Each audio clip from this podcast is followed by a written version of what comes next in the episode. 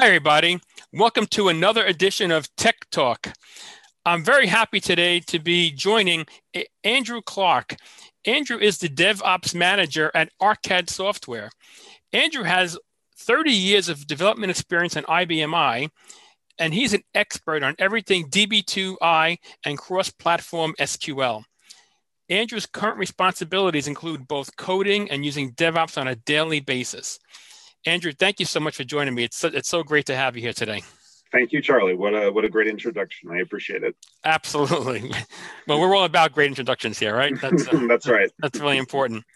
Um, Andrew, I was reading your your your bio here, and of course, you know what jumps right out at me is DevOps, and that's a term that I've been hearing for many many years, or several years anyway. The last several years, it's it's come into the into the fold, and I, I really think that to a lot of developers out there in the industry right now, it's still a bit of a foreign term. Right. So maybe you can just give me a quick definition or a little more insight into what DevOps actually is. Right, right. So DevOps is short for development and operations, right? Kind of a kind of a mix or a hybrid of the two. So for people that are comfortable with the development side of things and you know people that are um, comfortable with the operations or the you know the QA, the testing side of things, or maybe the um, you know the deployment side of things. It's really it's really kind of a meshing of, of both of those both of those ideas.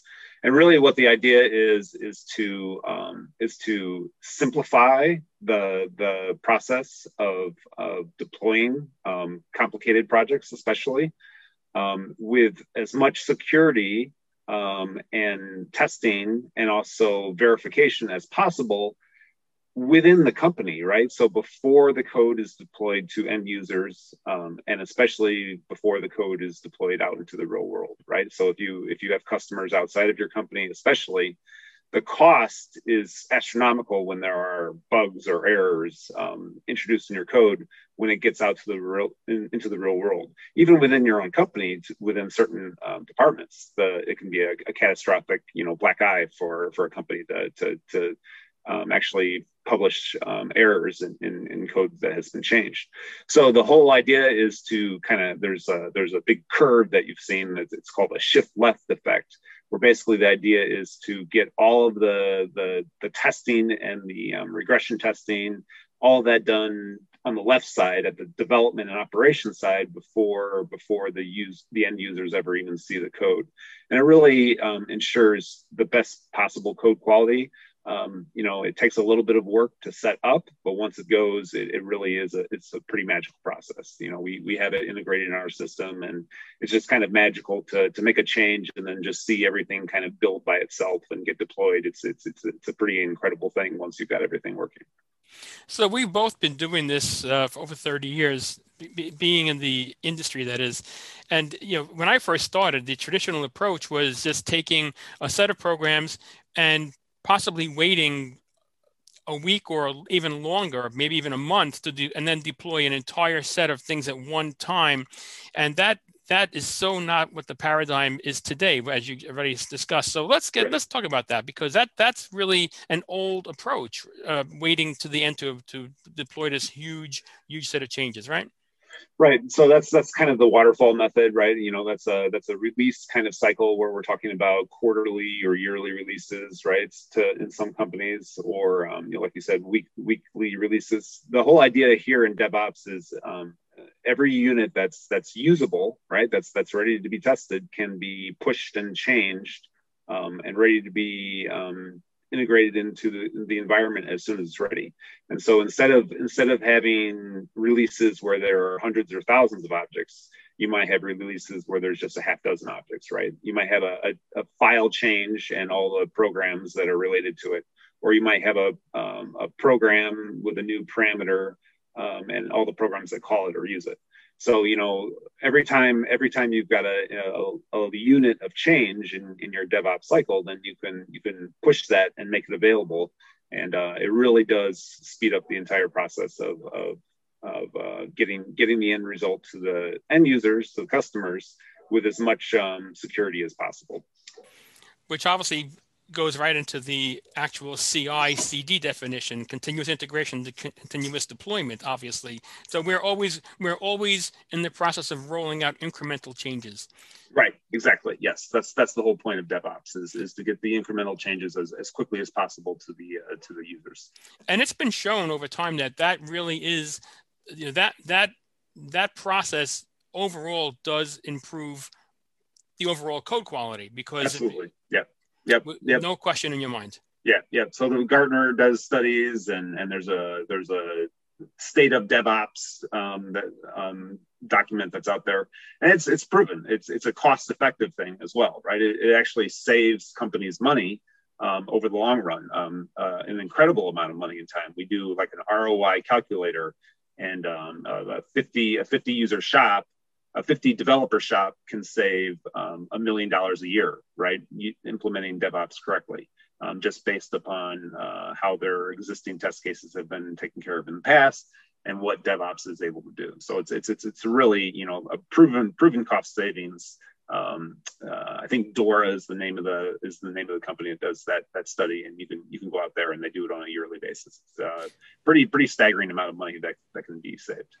You know, I think I think one of the challenges in in the IBMI space is that many shops have they're, they're single developer shops or you know they have two developers in their shop right. and i guess the notion of having a a full blown system to do devops may be foreign to them because maybe oh wait, that that's for much bigger shops. Maybe, maybe we don't need that technology in our shops. But but I, I disagree with that. I think even a shop of one why don't, why don't you give me some thoughts on that? Yeah, absolutely, right. And the the whole idea between uh, about DevOps is that um, a lot of the the, the testing um, can be automated um, within um, within the, the development uh, cycle. So so if you have the the test cases set up, you can you can do that testing um, and integrate it very quickly. You don't have to worry about these huge deployments like bigger shops do but you can take advantage of, of a lot of the things in DevOps, especially things like Git, you know, right. You know, that's, that's not a requirement, but that's, that certainly makes, makes your life a lot easier. And, um, and the automated testing is, is important no matter what the company size is, right. You know, writing bugs is still writing bugs no matter how, how big the company is and you want to make sure you take care of that before the end users see it and it makes you look better. Well, I mean, let's be honest, right? You're one, you're a one or two developer shop, then you're you're the target if something goes wrong. So if you've got some DevOps in place, then all of a sudden, you know, you don't have to worry about those things, and, and that makes your life better. Well, you said one of the magic words that that's been that's clearly in the industry right now is Git. Anybody who's coming out of school today knows about Git because it's being used everywhere. But again, that's I go back to the IBMI shops. That's still it's only starting now to make its way into our community in, in, a, in a bigger way. Let's talk about Git because I, I know what it can do, but I'd like to hear your your thoughts on what is Git first of all, and but, but more importantly, why is it important to us as developers, and how can it and how can we benefit from implementing a Git solution?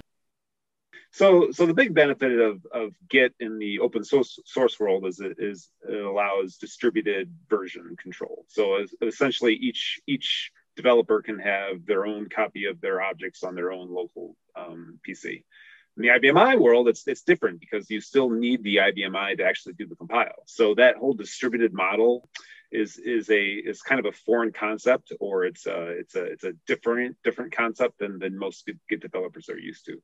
But Git is just very simply, I mean, it's source control, and you can do version control with Git, and you can do deployment with Git, but that's not what it is. It's it's just about managing your source.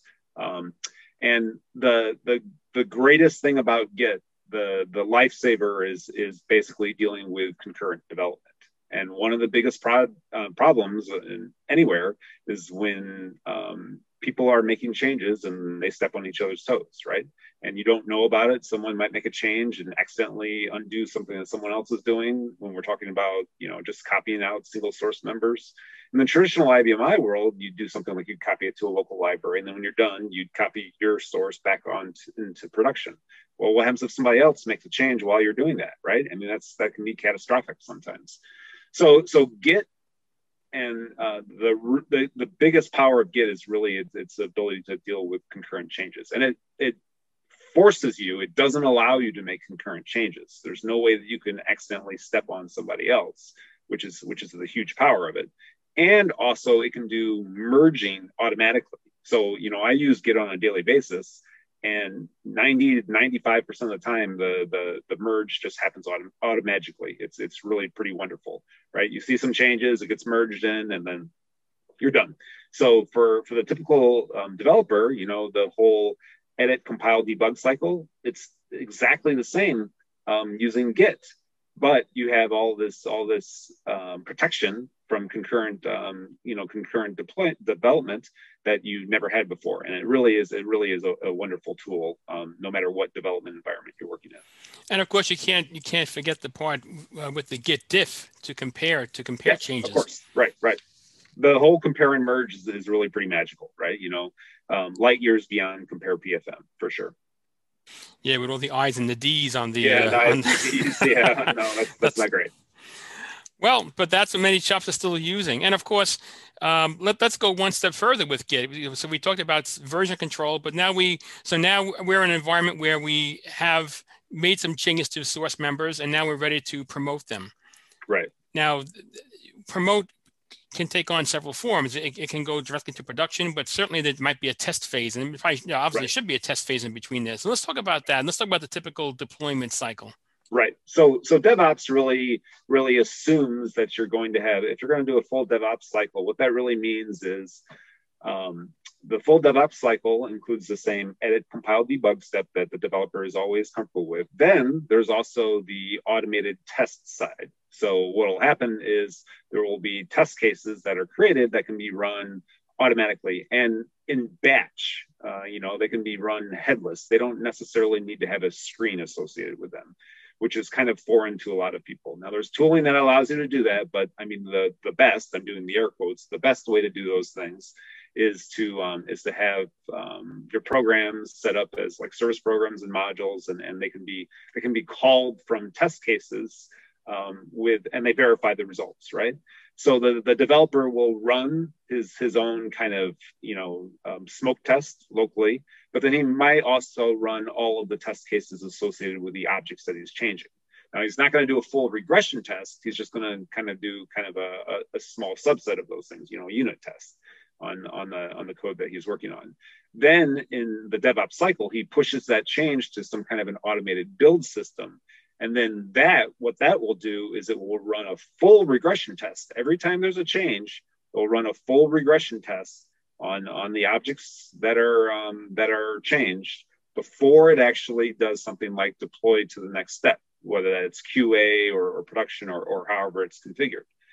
The other thing is, is we talk about um, not only um, uh, regression tests, but we also talk about um, code quality, things like SonarLint, right? So you might have tests, uh, you might have rules in there that then ensure that your code meets a certain kind of quality metric.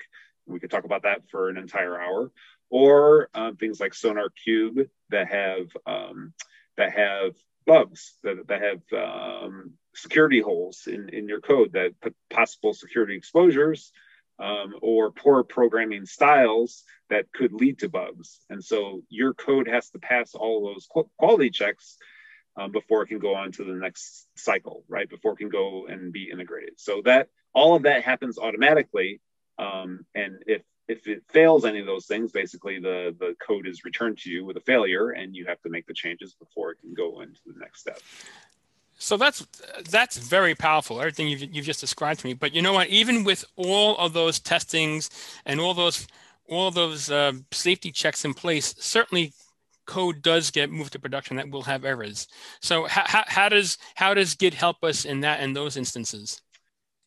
Well, at, at that point, really, really the DevOps cycle, you know, it's it tries to stop those errors, but but if an error goes out into the real world, you know, the the cycle is essentially the same. So you can you can do some things with Git with hot fixes that are nice, right? We can we can make branches, right? That's a that's a way to make a, a, a quick change even though you're using Git though, the, the methodology is very similar to what you might do today. You copy it to some, you know, to some hot fix kind of a location, you make the change and then you kind of skip some of those steps in between and you do kind of an emergency promotion thing.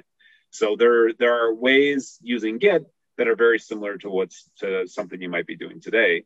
Um, but really, in that kind of a case, you're you're making you know what I consider a hot fix. There's there's no wait for the change that you make, and you redeploy and you go through those steps. But even with a hot fix, you're going to run that full suite of, of, test cases again, just to make sure that everything is kosher before it, that change gets pushed into production.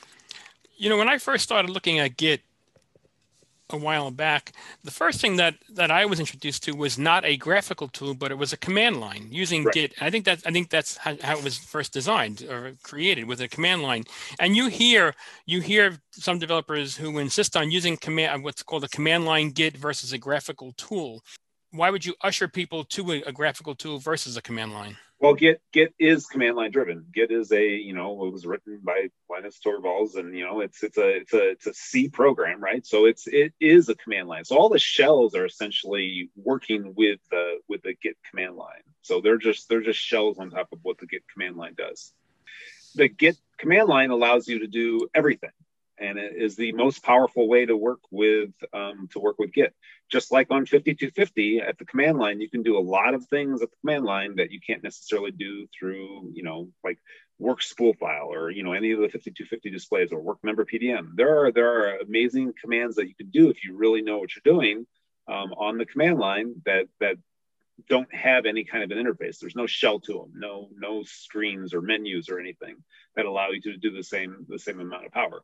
So the the shells, things like eGit, which is a plugin to um, Eclipse for the for for Git, um, does make it much easier. It's a it's a it's a quicker learning curve to Git, and honestly, I use it every day, and and ninety percent of the time, uh, ninety five percent of the time, actually probably ninety nine percent of the time, I do everything within within eGit.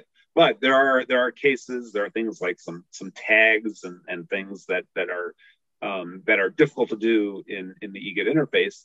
And uh, if you really know what you're doing uh, with a Git command line, then you can understand how the how the graphical interface is working, and plus do some additional things that are that are actually more difficult to do inside of um, inside of those shells.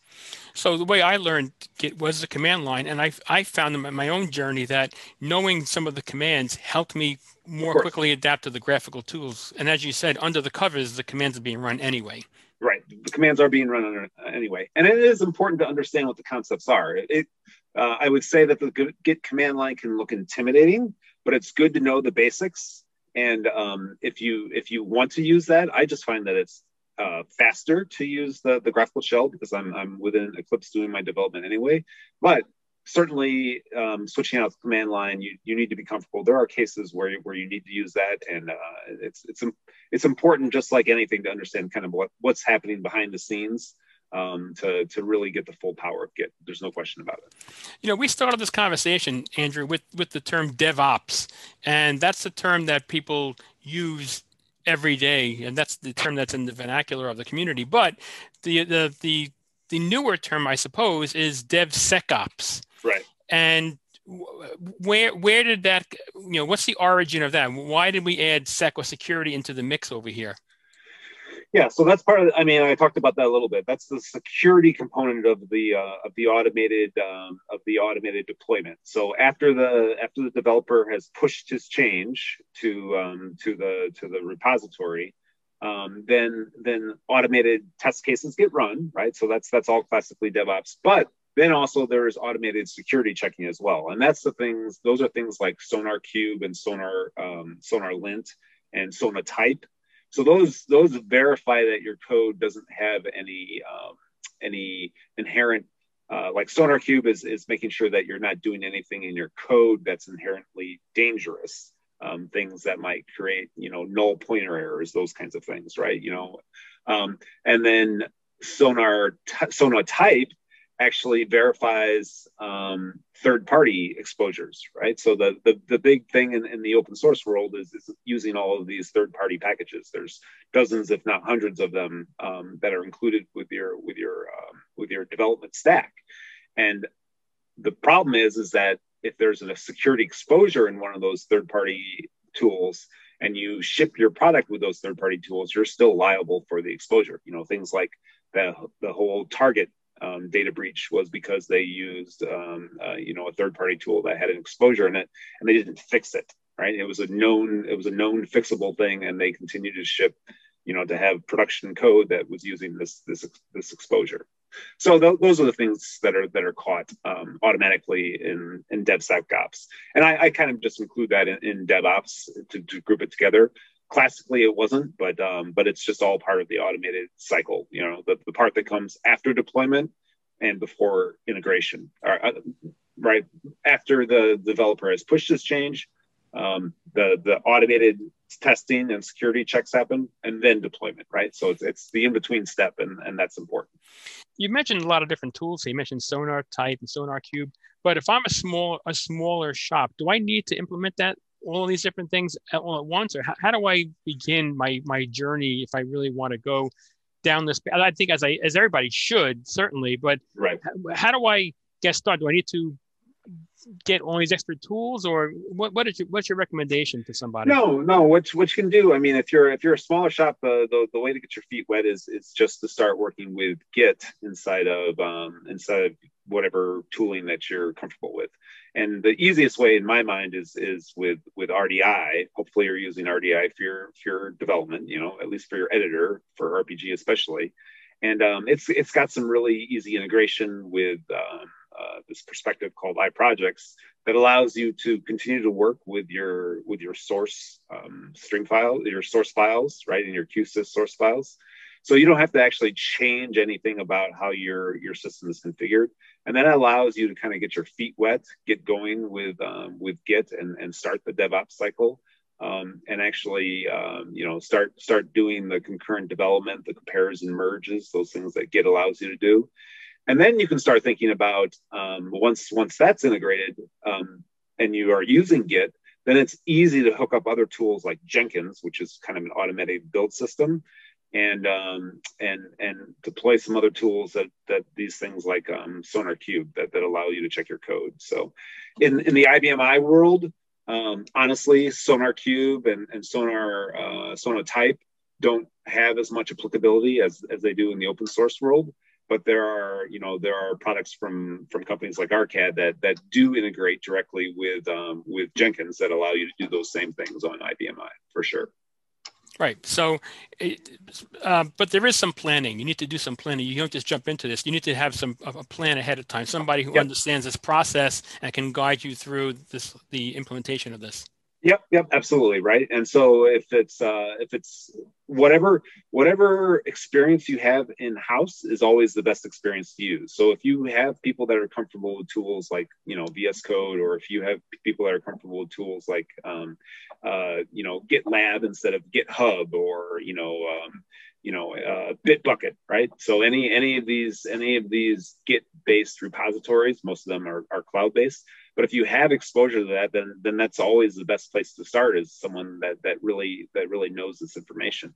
Um, but if you don't have any of that experience you know like i said i mean the and, and like you said the easiest way is just kind of get your get your feet wet at, at things like common and then these podcasts and just kind of get some exposure to to the git command line and and start using RDI and see how the integration works there.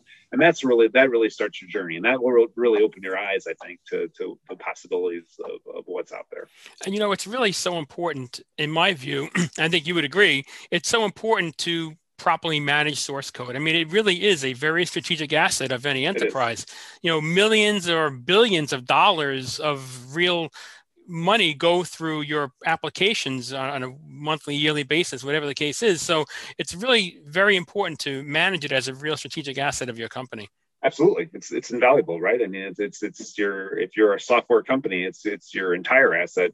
And if you're not a software company, it's still it's still a lot of times it's the advantage that you have over over other companies in your space is is your source code.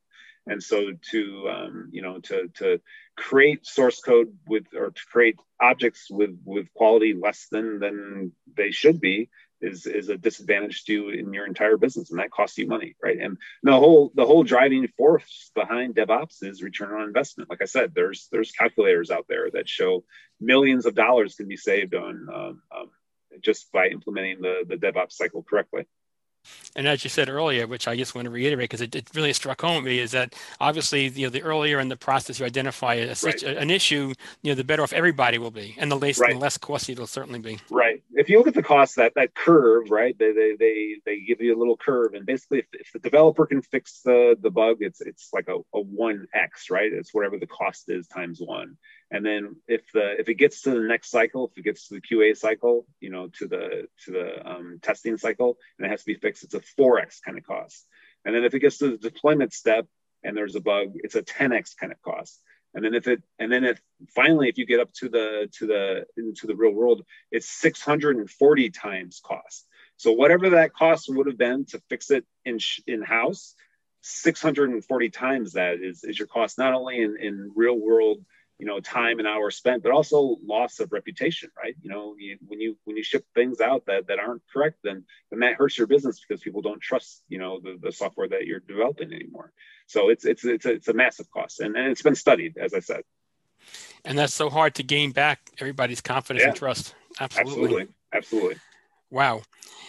Andrew this is a, a lot of food for thought here and i i really appreciate you coming today and and uh, chatting with me on on this whole DevOps cycle and DevSecOps. It's it's a fascinating topic. It really is, and it's really a, a, another important step in in if you're if you're running a shop, you you need to look at this, and this this has to be an important component of the overall overall mix of things that you do in your in your application life, right? And in the SDLC, I suppose, right?